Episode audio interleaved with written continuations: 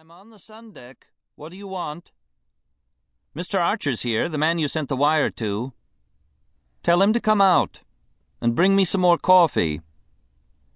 You go out through the French windows, the housekeeper said, and went away.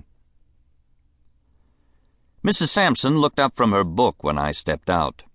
She was half lying on a chaise longue with her back to the late morning sun, a towel draped over her body. There was a wheelchair standing beside her, but she didn't look like an invalid. She was very lean and brown, tanned so dark that her flesh seemed hard. Her hair was bleached, curled tightly on her narrow head like blobs of whipped cream. Her age was as hard to tell as the age of a figure carved from mahogany. She dropped the book on her stomach and offered me her hand. I've heard about you.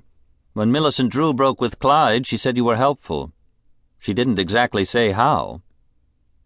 It's a long story, I said, and a sordid one.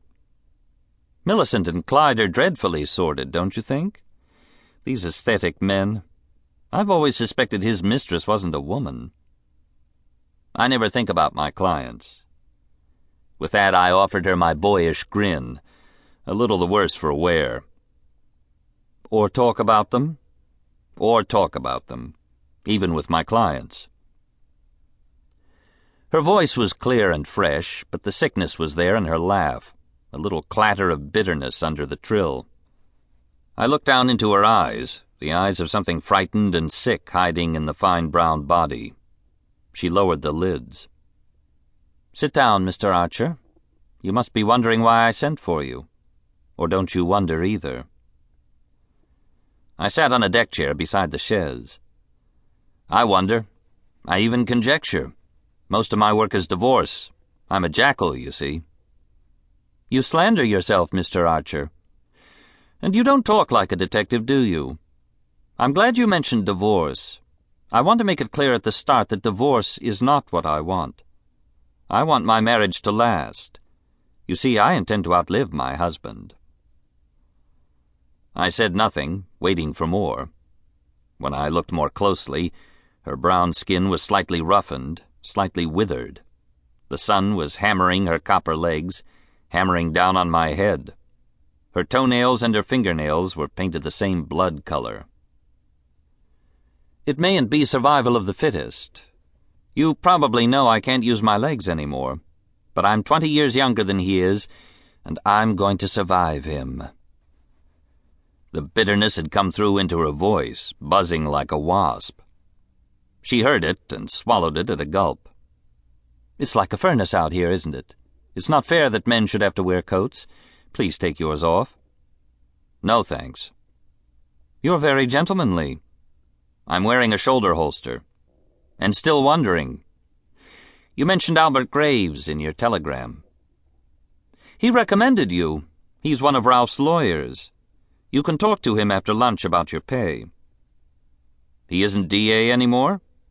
Not since the war. I did some work for him in 40 and 41. I haven't seen him since. He told me. He told me you were good at finding people. She smiled a white smile, carnivorous and startling in her dark face. Are you good at finding people, Mr. Archer? Missing persons is better. Your husband's missing? Not missing, exactly. Just gone off by himself, or in company, He'd be frantically angry if I went to the Missing Persons Bureau. I see. You want me to find him if possible and identify the company. And what then? Just tell me where he is and with whom. I'll do the rest myself. Sick as I am, said the little whining undertone, legless though I be. When did he go away? Yesterday afternoon. Where? Los Angeles. He was in Las Vegas. We have a desert place near there. But he flew to Los Angeles yesterday afternoon with Alan. Alan's his pilot. Ralph gave him the slip at the airport and went off by himself. Why? I suppose because he was drunk. Her red mouth curved contemptuously. Alan said he'd been drinking. You think he's gone off on a binge? Does he often?